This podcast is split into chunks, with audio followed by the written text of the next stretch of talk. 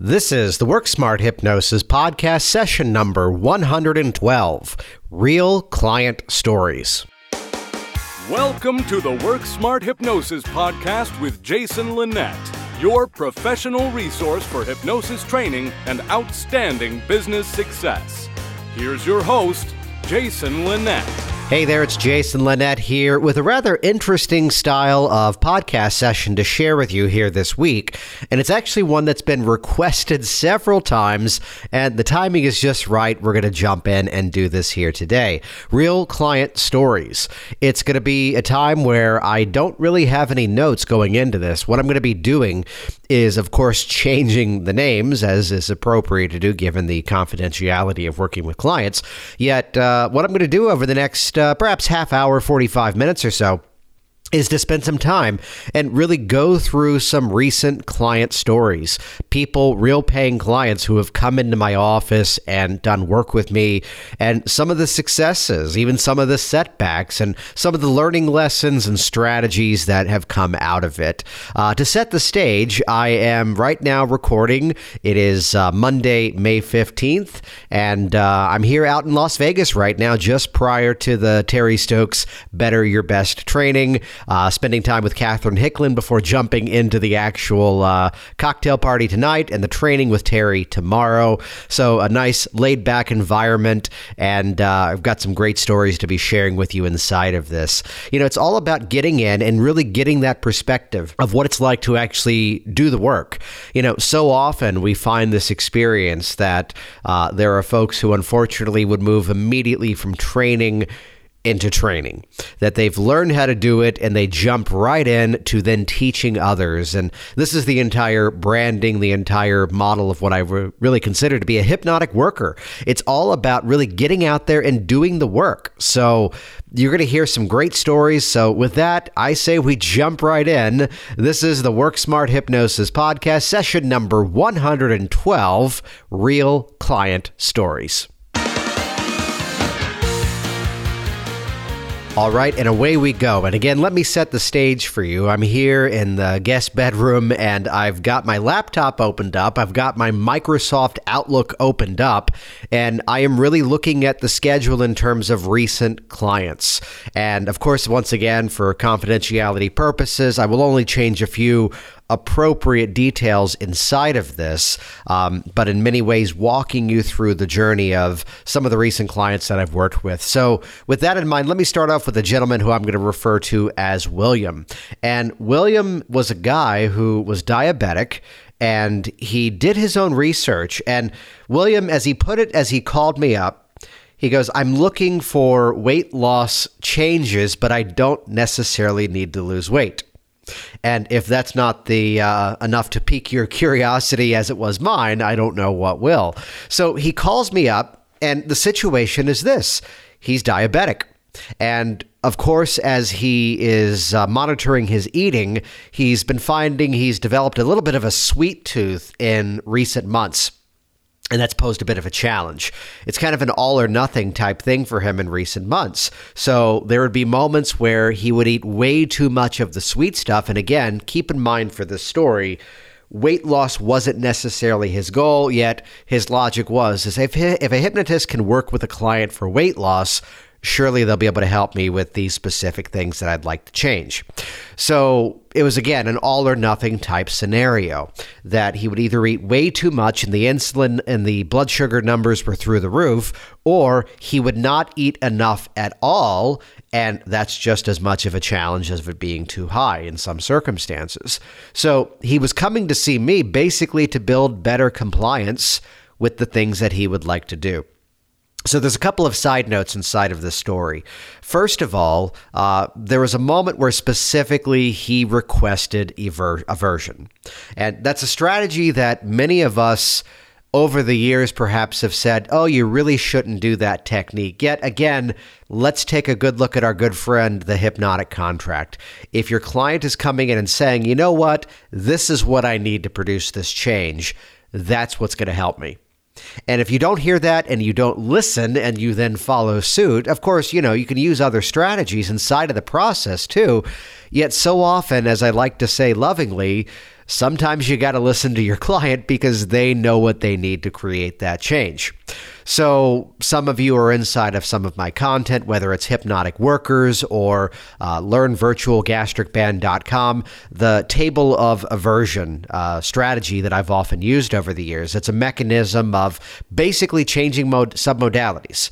Phase one is to have them visualize uh, in the hypnotic experience. Here's a table uh, let me give you the description that a previous client gave me. I never use this language with my clients. She described it as the ultimate buffet of my older, fatter self. So basically, you, through descriptive language, you describe this table that has all the foods that used to be identified as part of the problem laid out there on that table. And in the experience of it, I'm going to count from five to one. And basically, you're going to describe visually what would happen, maybe throwing in some other senses where appropriate, especially smell, as they watch those foods drip and ooze and plop onto the floor, as before their very eyes, the foods have transformed into the very fat they become on the body. Yummy. Enjoy your lunch. So that's the basic strategy. You run that sequence twice. And again, the all positive guy that I am, phase three is to then to do the inverse, the opposite, which begins with the table has been cleaned, the floor has been mopped, and the table now has all the foods and items that you know in your heart and mind are appropriate for your best of health. And rather than count from five to one, this time as I count from one to five, feel that energy, feel that strength rising throughout you. And it's again the classic moment of Popeye eating his can of spinach because here's how much more wonderful you're going to feel as you are now eating in a much better way. So it's the sequence of the five to one, these things get disgusting, we reset. Five to one, these things get disgusting, we reset. One to five, here are now the foods that you are drawn to the reason I give you that little sort of uh, Cliff's Notes version of that technique was that uh, William was a guy who got a little clever with his diabetes. Because again, remember, the blood sugar numbers being high is a serious issue, but then again, the numbers being low is also a serious issue. You've maybe seen this before. The diabetic can actually uh, buy these, uh, and again, I'm not diabetic and I don't claim to be an expert on it, and I may get some of the terminology here slightly incorrect but basically, they can buy these little glucose tablets. You know, think of like if you know the the airborne supplements, the plastic canister with the little fizzy things inside. These glucose tablets kind of look like that, but they're these little lozenges, as it were, that give that little bit of a sugar kick. Well, William figured out that he could buy those from a CVS, and they're kind of pricey or he can hit the Costco and he can get a giant bag of Werther's Originals. And sure enough, two of those is about the same sugar content as the glucose tabs if his quantities were too low. I, I, give you this much of a setup because that's what part of our first session protocol was um, you know, my variation of the classic benefits approach, as you'd learn it from Roy Hunter, the meta pattern for change, as you'd learn it from either a Melissa Tiers or a John Overdurf school of thought. Basically, hypnotically connect him with the outcome, bring him along for the ride. I tend to brand it as straight line transformation. Session one kind of took that route along with this table of aversion strategy. Of course, folding in an effective hypnotic induction, folding in some hypnotic phenomenon along the way linking it to the change. So it's the second session, and he's in front of me. And uh, he points his finger at me and he says, I'll let you fill in the gaps of the profanity here. You effer, the candy tasted like a Brussels sprout. So suddenly now the sweet tooth issue was completely gone. He had been wonderfully compliant. He had been to some social event where there was a ton of sweets, and he even went so far as he put it, I got to test this out. And he tried a couple of bites of a few things and just had lost the flavor for it. Uh, so, again, remember that weight loss was not necessarily his goal, yet here he was in front of me for session number two, compliant with his strategies of what his doctor had recommended. And then on top of that, he had lost a couple of pounds. Booyah. High five. So he's doing fantastic. The process really continued from there again I'd use his language. It was a standard weight loss protocol, yet weight loss wasn't the goal. So there really was never a need to go, you're standing in front of a mirror, loving how you look. Imagine the health in your body. There was never a reason to go in that direction. Yet again, his benefits, his goals, was he just felt so much better and life was easier as he didn't have to monitor the diabetes so much. The second session, though, took a little bit of an interesting, if not creative, turn, which the benefit here, and I'd bring this up because as you're working with a weight loss client, it's really a process that writes itself. You know, ask them, what's the typical day going to be like? What are those things you'd like to be doing? And what he described for me, this is how we began our second appointment. And he basically described without using the terminology. He basically described that he wanted to eat basically following what's typically referred to as paleo, whether it's paleo lifestyle or a paleo diet. Um, it's in my honest description of it, as it tends to be how I eat. Uh, it's food. You know, you're eating appropriate sources of protein. You're eating uh, a ton of vegetables and some fruits. Uh, maybe throwing in beans and nuts where appropriate. I don't get too crazy with the terminology of paleo, but basically where became the creativity was part of his background and a creative style of approach and a direct suggestion format uh, was really what seemed the most appropriate and beneficial here. So, as we got into it, I mean, keep this in mind, and this is why I also bring up this story. I never once did any quote emotional intervention with William as we worked together.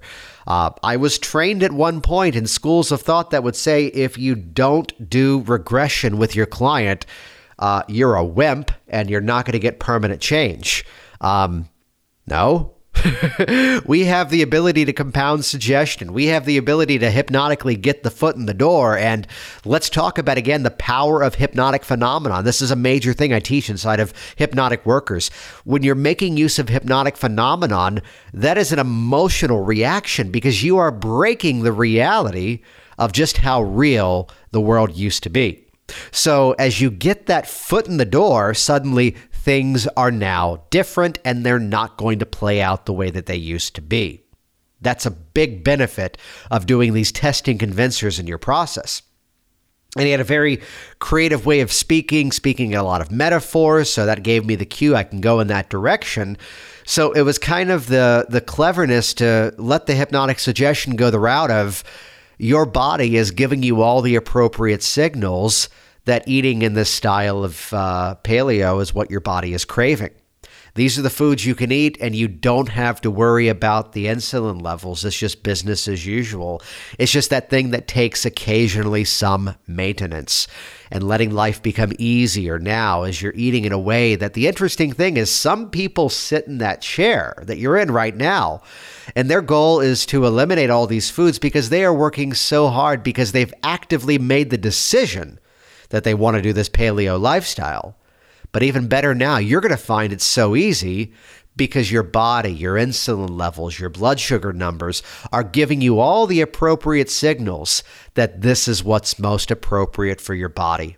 And the beautiful thing is, there is no secret at all to achieving this success.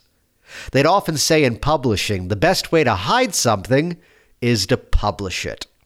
And isn't it wonderful that the very foods that you now find yourself beginning to crave, they're not hidden at all. In fact, in most cases, in most grocery stores, these are the foods you have to walk past in order to reach the junk that now is no longer a part of your life. Isn't that interesting? The secret has been there in front of you this entire time. You used to have to walk past all these healthy vegetables, all these appropriate sources of lean, healthy protein in order to reach the aisles where these things are packaged in plastic and cardboard and cans in such a way that maybe you have to be a little concerned why it will last upwards of three years on that shelf. The secret to this now is that there is no secret and the awareness now of how that grocery store is laid out. This guy would buy for himself. The awareness now of how that grocery store is laid out, giving you every bit of an unconscious and conscious pat on the back that this is the way you are going to live now. And somehow I launched into the exact pattern I used with him.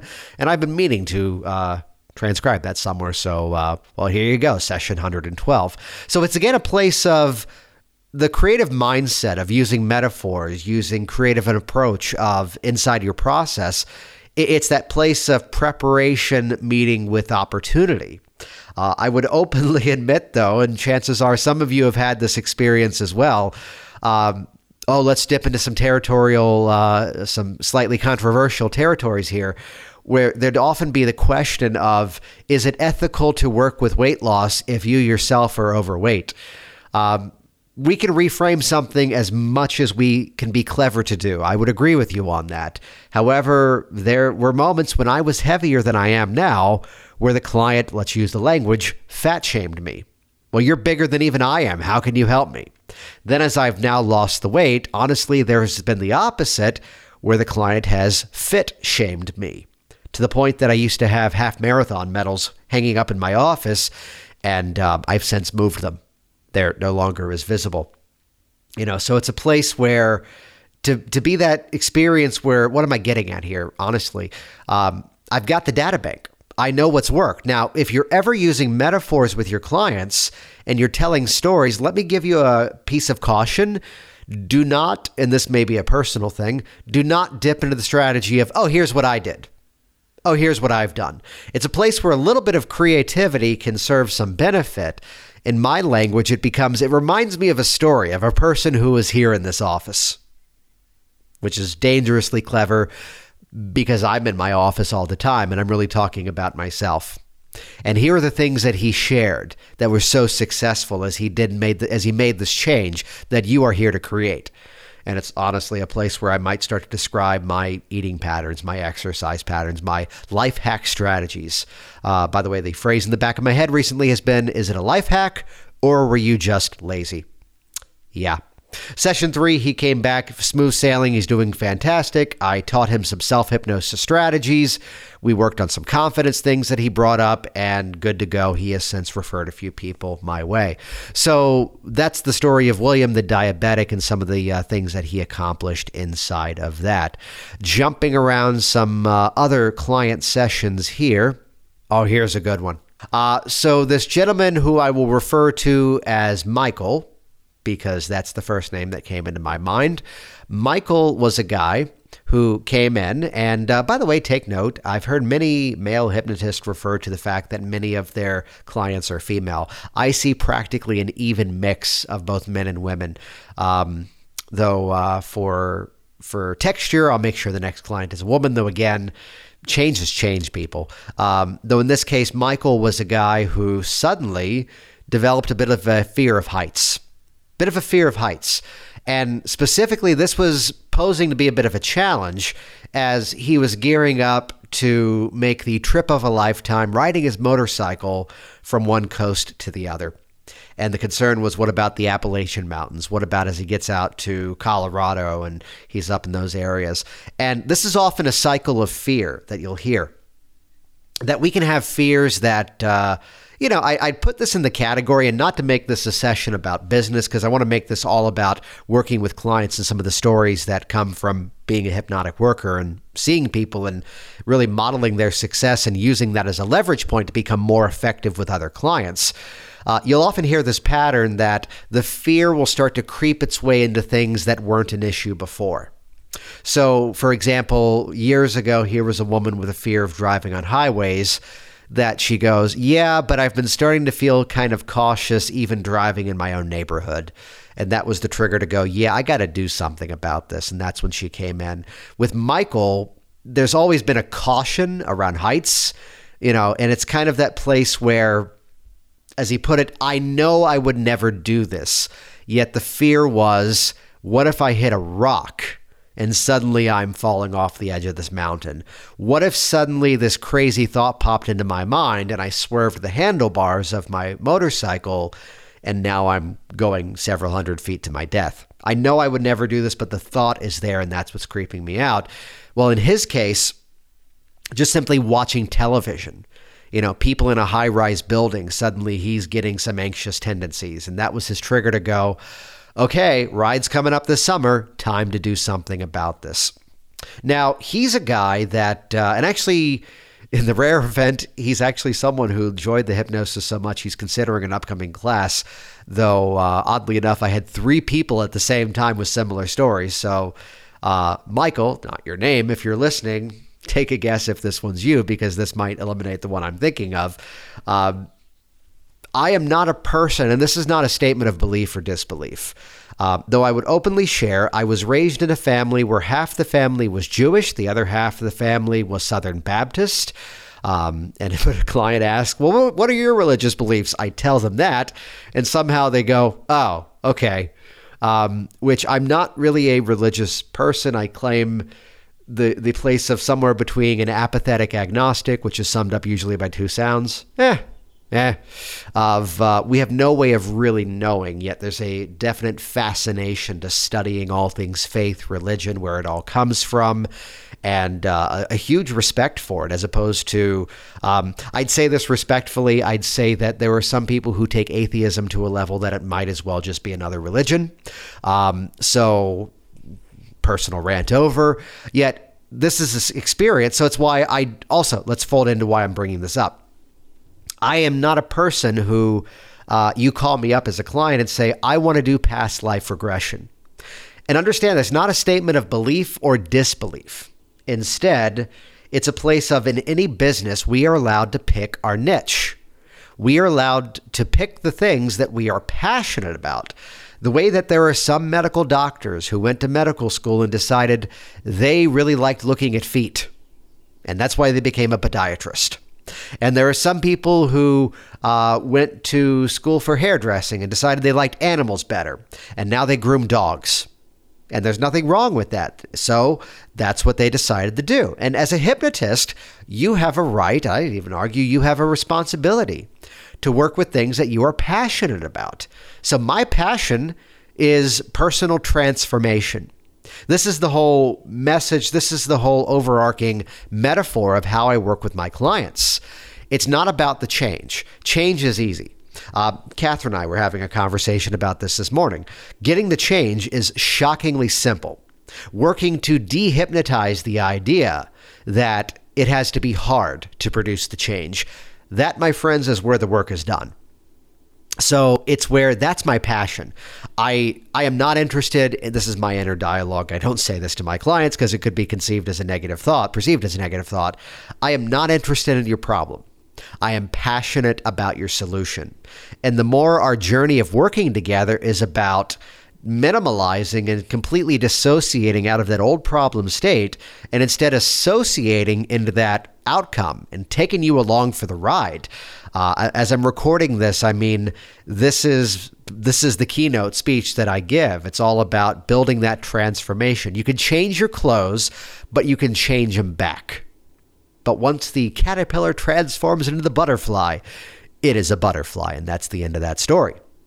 So that's my passion. I want to associate you into your desired outcome in such a way that the old model of the world no longer works for you. That's what hypnotic phenomenon helps you to do inside of the process.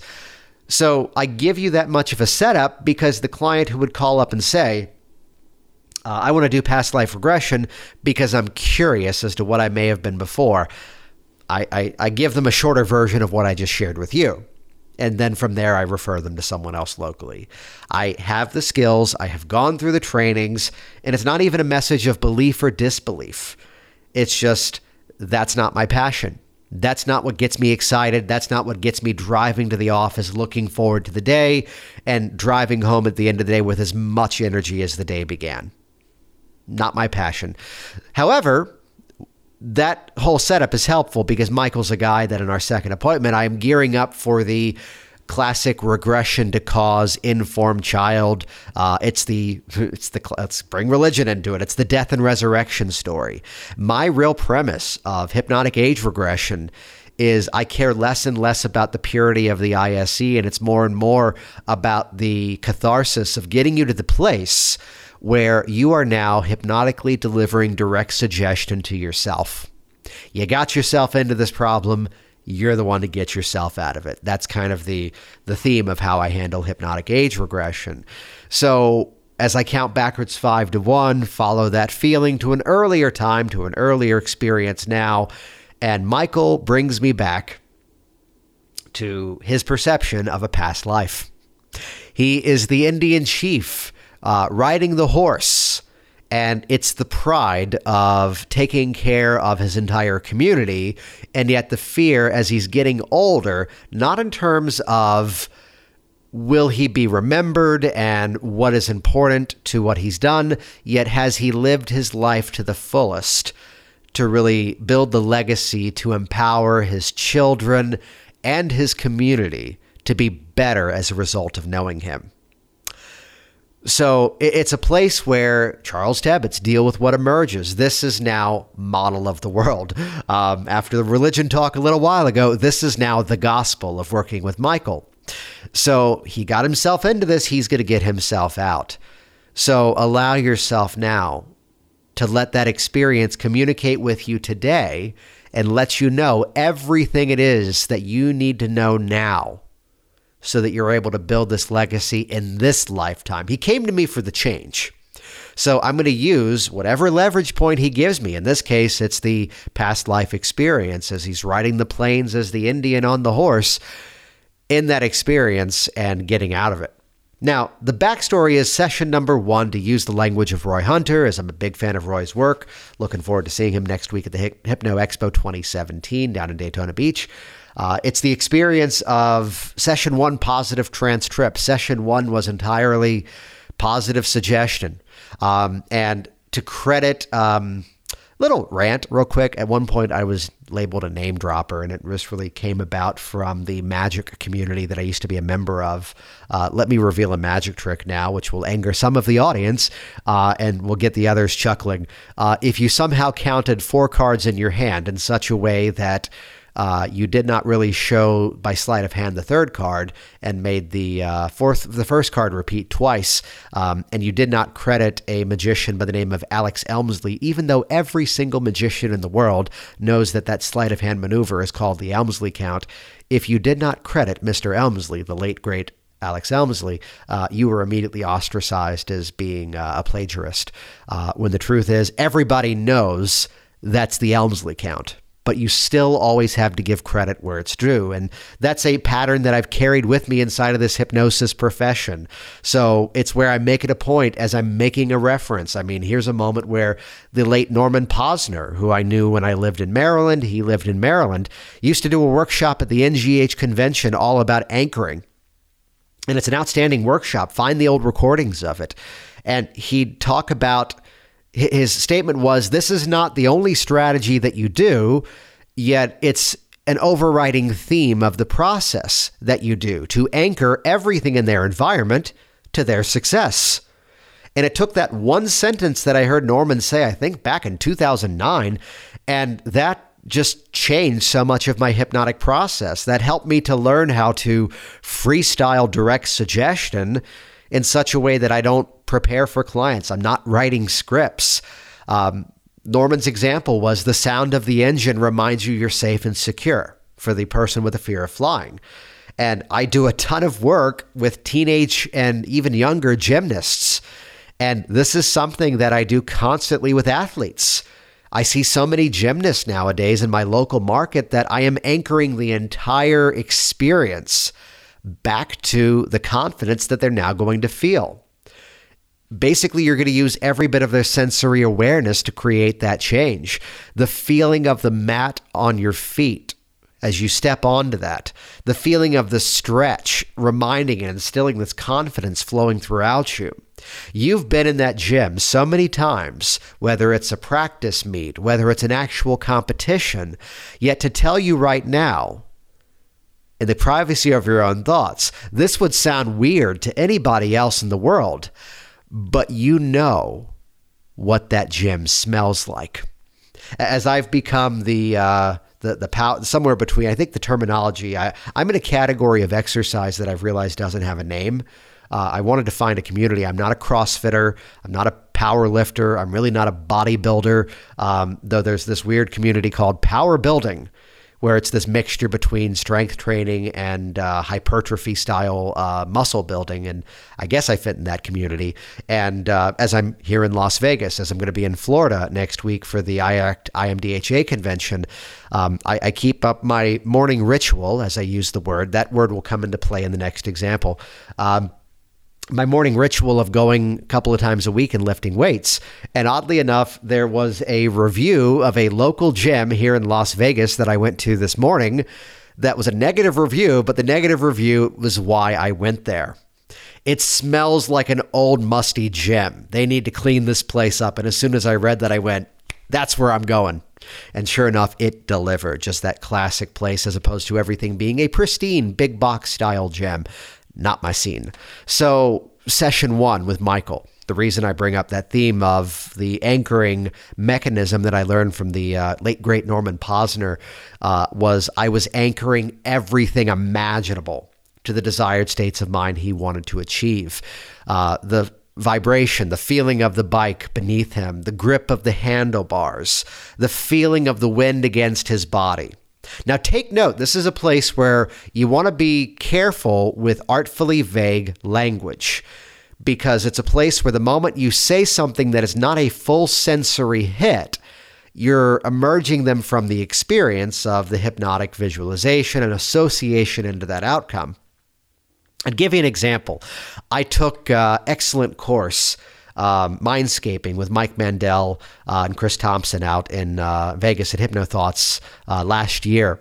And there was a moment of doing an exercise with somebody, and this is an example where I politely make fun of this, um, but we both, to our credit and discredit, uh, did some things that jarred the other out of the experience.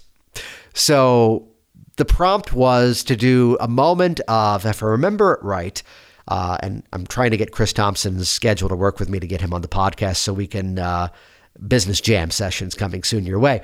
So it's it's the experience where we were supposed to describe something that we found relaxing, and uh, to do a brief induction and then to guide the person through the hypnotic experience of being a part of that. And for me, I said the style of weightlifting that I do. And for the guy that I worked with, he said driving his Tesla up the, I don't know, the highways in California. I think it's the 405, whatever the major highway is that goes up the coast in California. East Coast represent. So, uh, by the way, my uh, senior quote, my high school year in my yearbook, everyone else had Bible quotes or Dave Matthews Band. Mine was Coolio. Ain't no party like a West Coast party because the West Coast party don't stop. Exactly. So, um, we both had some jarring moments in this visualization exercise because he was describing the feeling of your muscles as you're reaching that point of near failure, which is a real mechanism of strength training. And he must have clearly done that before because he nailed that description. Now, what he said next, and the feeling as you're out of breath and feeling the sweat dripping down your forehead.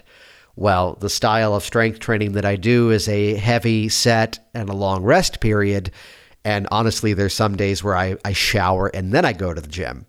Uh, because I'm leaving clean, other than you know making sure I wash my hands because those places are disgusting.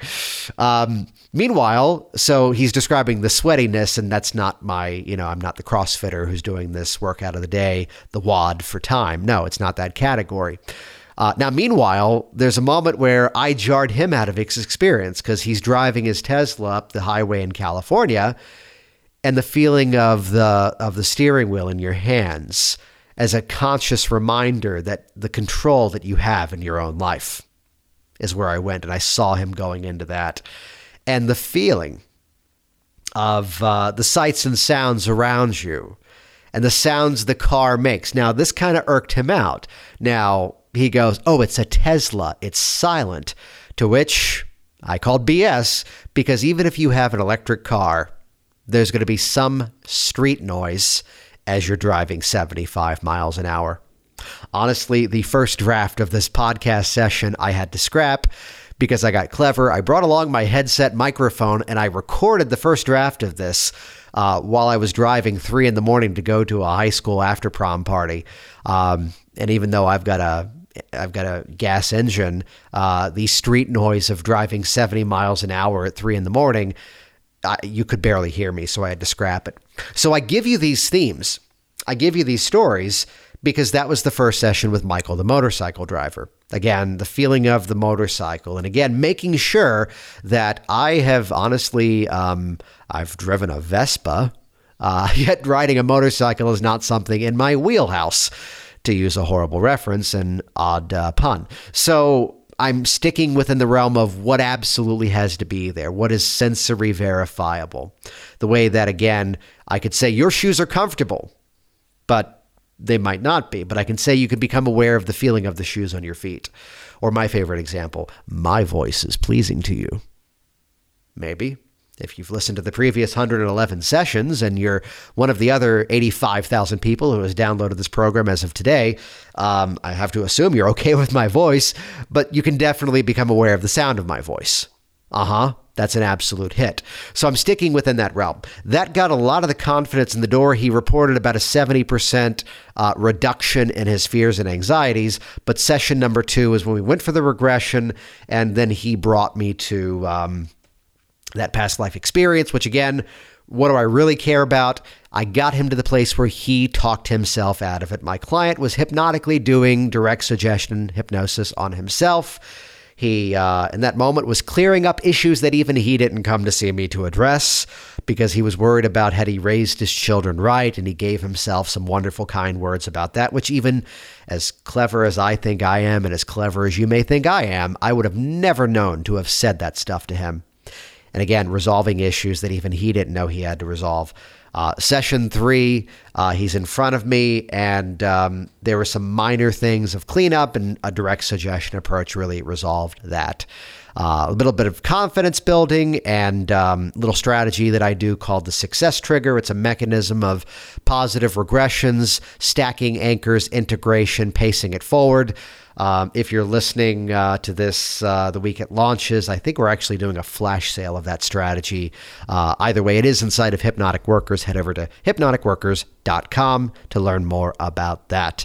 So, again, so far we've addressed eating behaviors, we've addressed uh, working with fears of heights, and uh, let's pull one more out uh, to talk through some.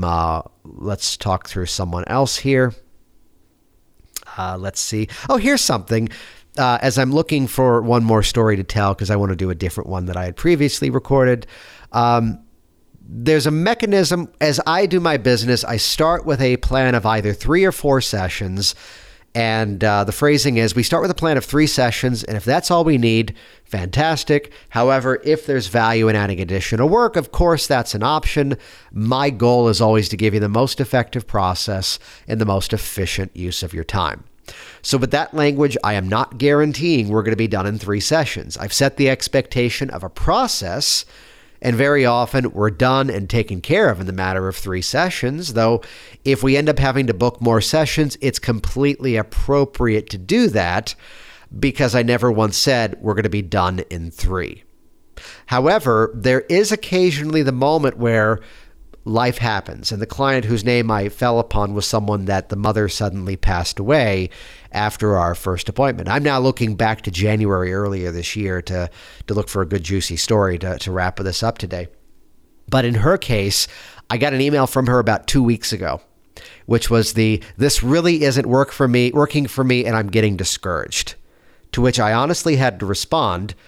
Our first appointment was the second week of January and you have now since rescheduled four times uh, since then, and it's now the second week of May.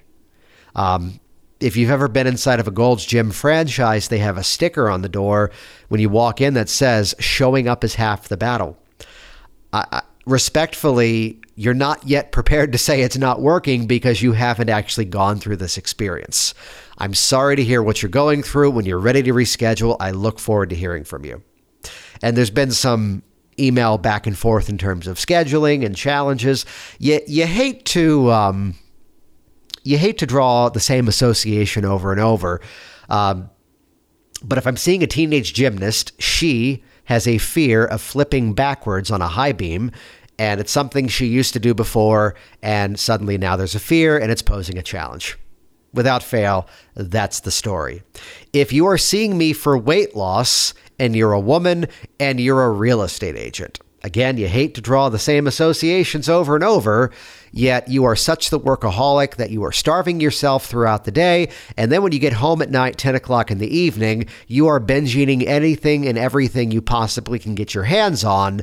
And um, you're you know it's not the fact that you're going into starvation mode uh, as a person who uh, has been doing intermittent fasting a uh, eight hour eating window for most of the last two years the starvation uh, phenomenon is really not necessarily the case in that pattern of living it's more so that she's eating about 2000 calories more than she ought to be having you know, it's not the window and the fact that she's eating late. It's the fact that she just knocked out four Pop Tarts.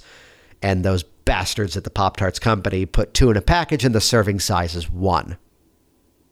Yeah, I hope they're listening to this. They probably aren't. Someone send this to the Pop Tarts people. So, you know, and, and that what is it, about 200 calories a Pop Tart. She's knocking back that 800 calories in three minutes' time and then continuing to eat and then everything else. So it's not the window that's the issue, people. It's the quantity. You hate to draw the same association. Um, but you start to find some trends, and you always want to go in, and uh, the language is to be the expert detective. Uh, my internal dialogue is I want to play dumb and not make associations, not make assumptions. Yet again, you start to become aware of trends. You're seeing me for weight loss. You're seeing me to stop smoking, and your wife is pregnant. Yeah, you've probably heard me tell that story before, which is the yeah, I know where we got to go with this one.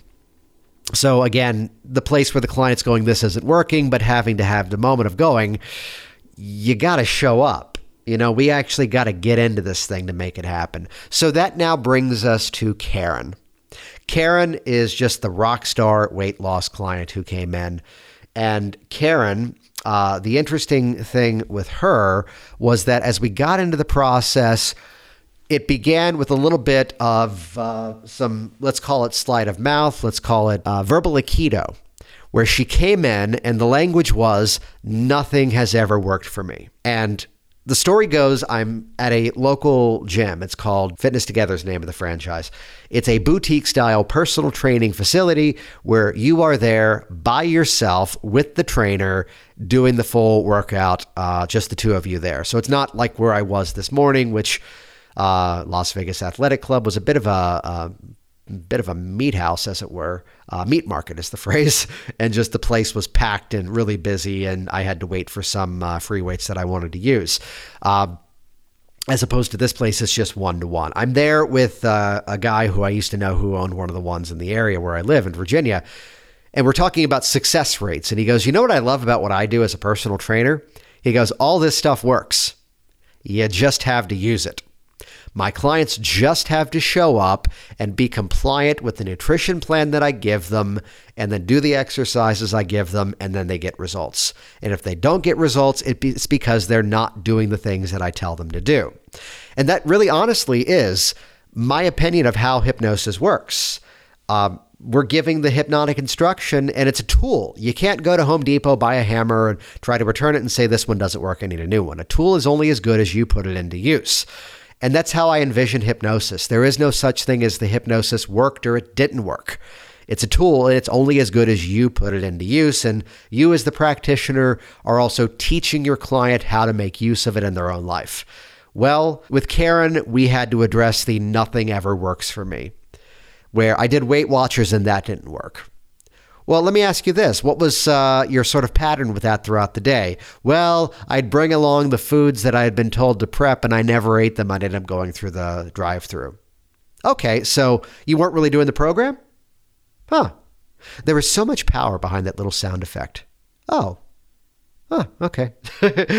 uh, it's the moment where um, clients will come in with their own conscious rationalization of their problem. Here's a woman, this is dating back a year ago, and the reason why she's having the hardest time to stop smoking is because of this admittedly hideous breakup that she just went through.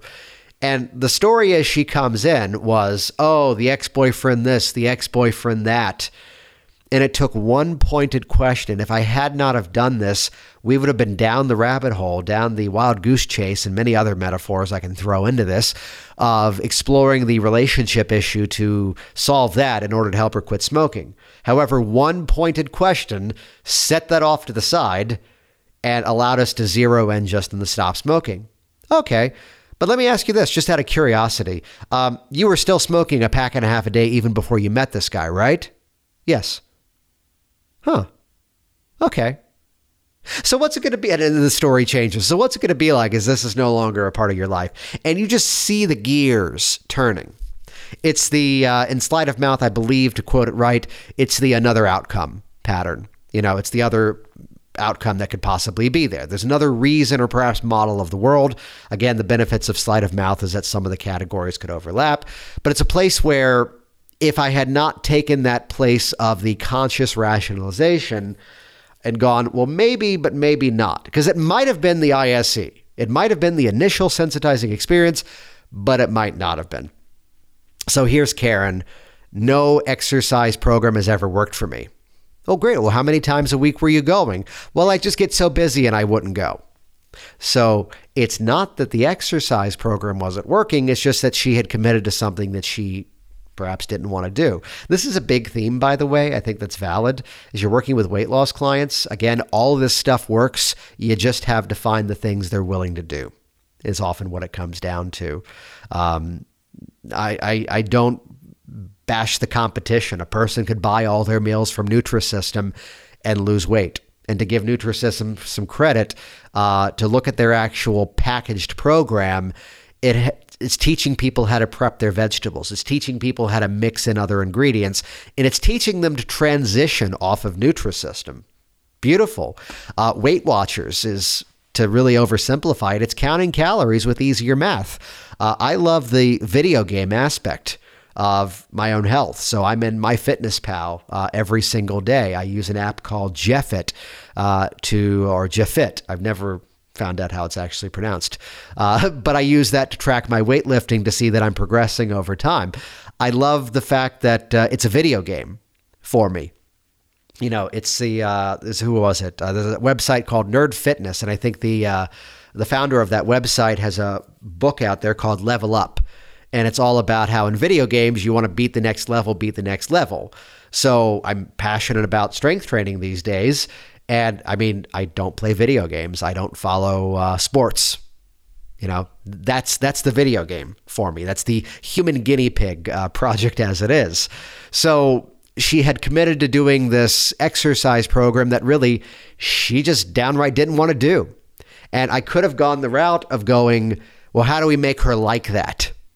Uh, but instead, well, what would you rather be doing? You know, I'd be happy just getting out and walking, or I watch a lot of television and I've got a treadmill in my basement. If I would just get on the treadmill and track it in terms of an episode of this show rather than thinking I have to exercise for 30 minutes, that'd be a lot easier. Well, that reminds me of a story of a guy who was in this office before. And when I'm in a cutting phase looking to maintain muscle and lose body fat, uh, that's my strategy. So beautiful timing. She described exactly what I do. I get on a treadmill and I walk, and I don't know if I'm walking for 20 or 30 minutes. Uh, before the Viacom deal went to garbage, uh, I would walk for an episode of The Daily Show. I would walk for what is it on Netflix that I became obsessed with? BoJack Horseman. Uh, it's an animated show. It's amazing. It's incredible. Uh, I would walk for a third of a movie.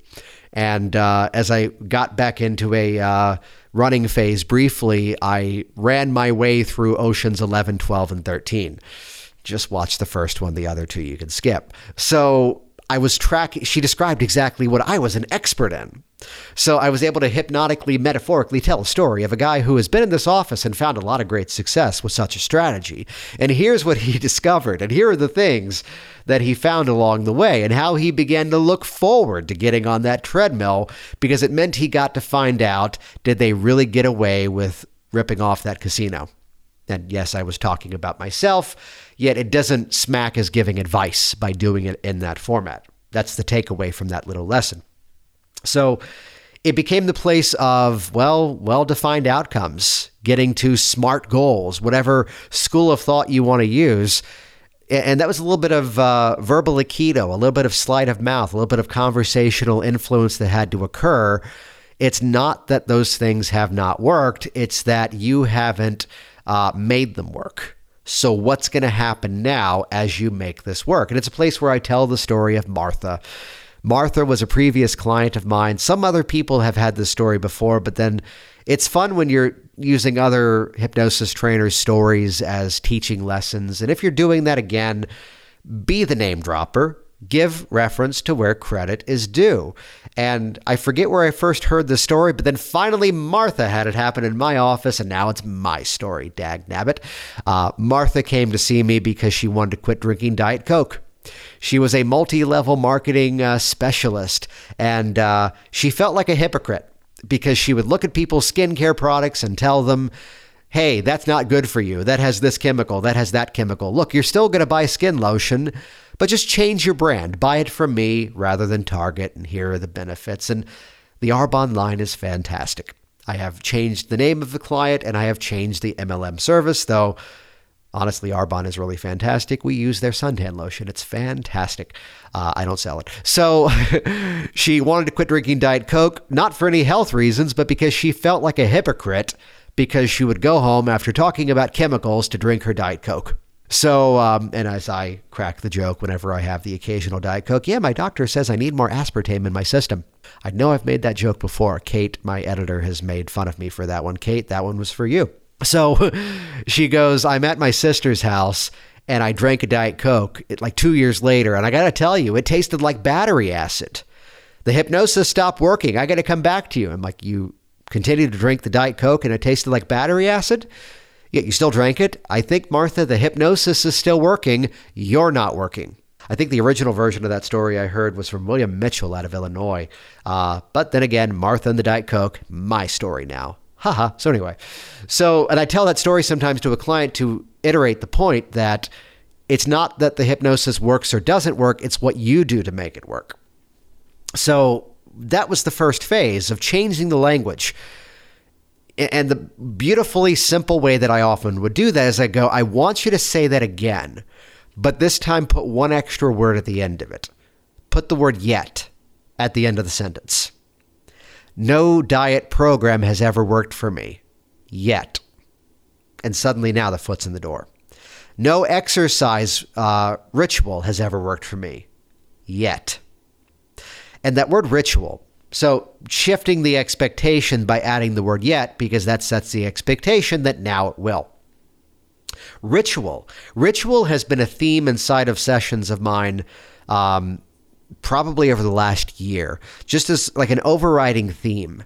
And it's something that I am I am fascinated with uh, because again, as soon as I labeled things that I do now uh, consistently as being rituals, I don't miss them. I don't skip them. I don't miss the ritual of making sure I'm eating in a healthy way. I don't miss the ritual of making sure, unless I'm on travel, unless it's a different schedule with a class, I don't miss the ritual of being there with my family for dinner time, bath time, bedtime, and reading books with the kids. Uh, I don't miss the ritual of being there in the morning. So we, we put things, there are people who, without fail, are always there Sunday morning at church because that's the ritual of what they do.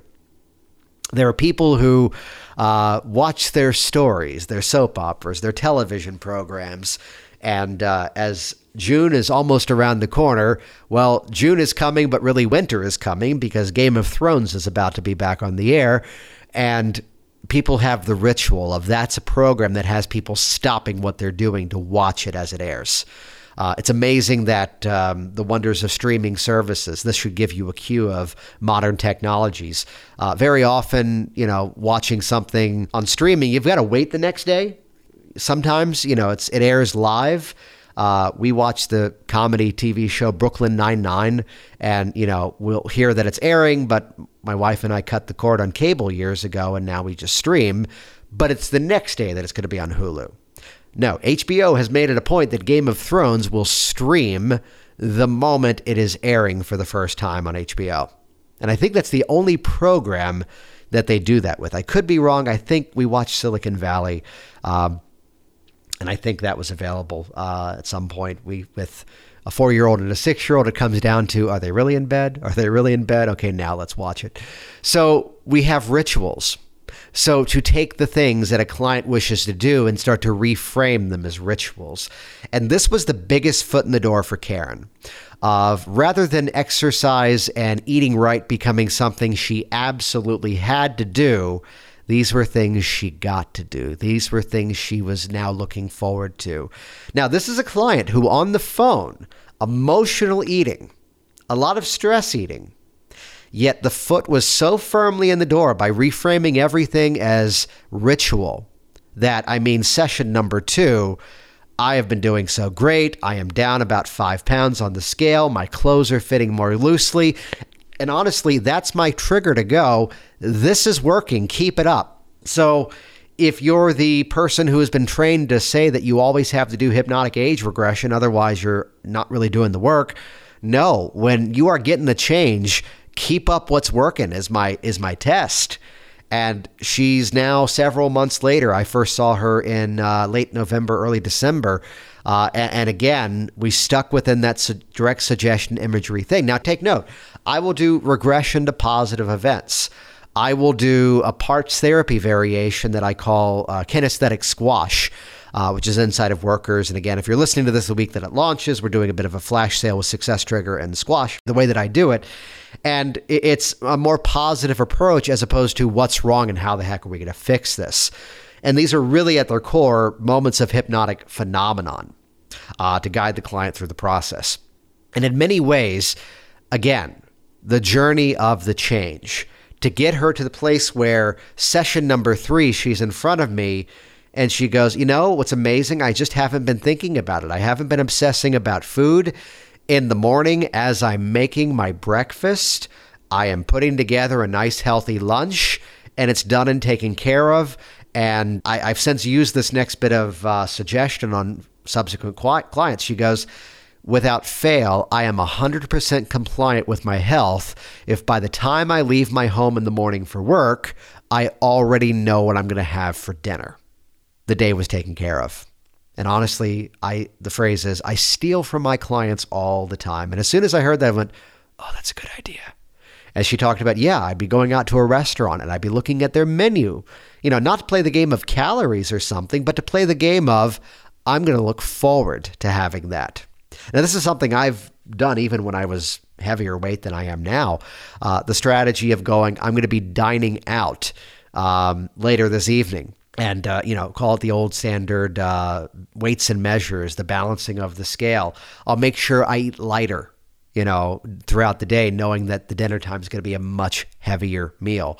So um, I, I, did that today as here i am out in las vegas and i'm in catherine's kitchen. I'm going hey you have that can of uh, chicken breast. Uh, do you have an extra one of those?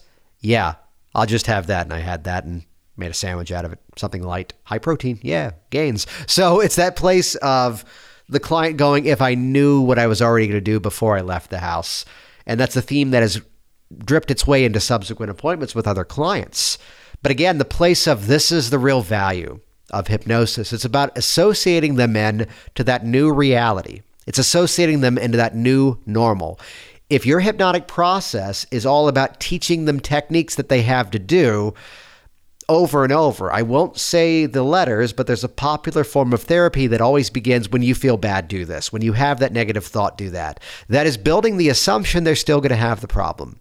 In hypnosis, we're supposed to associate them in to their new reality.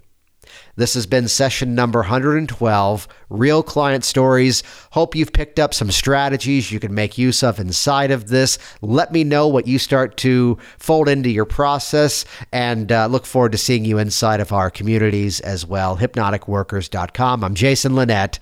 Thanks for listening. I'll see you next time. Hey, it's Jason here once again. And as always, once again, thank you so much for your interaction with this program, whether it's your reviews over on iTunes, your comments over on the WorkSmartHypnosis.com website, your feedback on Facebook, the fact that you keep downloading this thing. Uh, we're getting about a thousand unique downloads for every new podcast session these days, the week that it launches. And those numbers are outstanding. Uh, I'd encourage you as well to step inside uh, the private community. Head over to specifically hypnoticworkers.com. This is the entire digital access to my hypnotherapeutic training library, inductions, deepening methods, and techniques for change you will not find anywhere else. Plus, just like the experience today, real client sessions are there inside of Hypnotic Workers. From start to finish, walking in the door, walking out the door. Yes, there's classroom demonstrations and clips from my live trainings, but real client sessions are in there as well. You can jump in. This is a training that when I do live trainings, they're typically about $2,000 for a bunch of days in a row, and you got to travel, you got to handle your meals and everything, but you're able to jump into Hypnotic Workers for just $47. So head over there, learn more about that recurring membership program, hypnoticworkers.com. See you on the inside. Thanks for listening to the Work Smart Hypnosis podcast at WorkSmartHypnosis.com.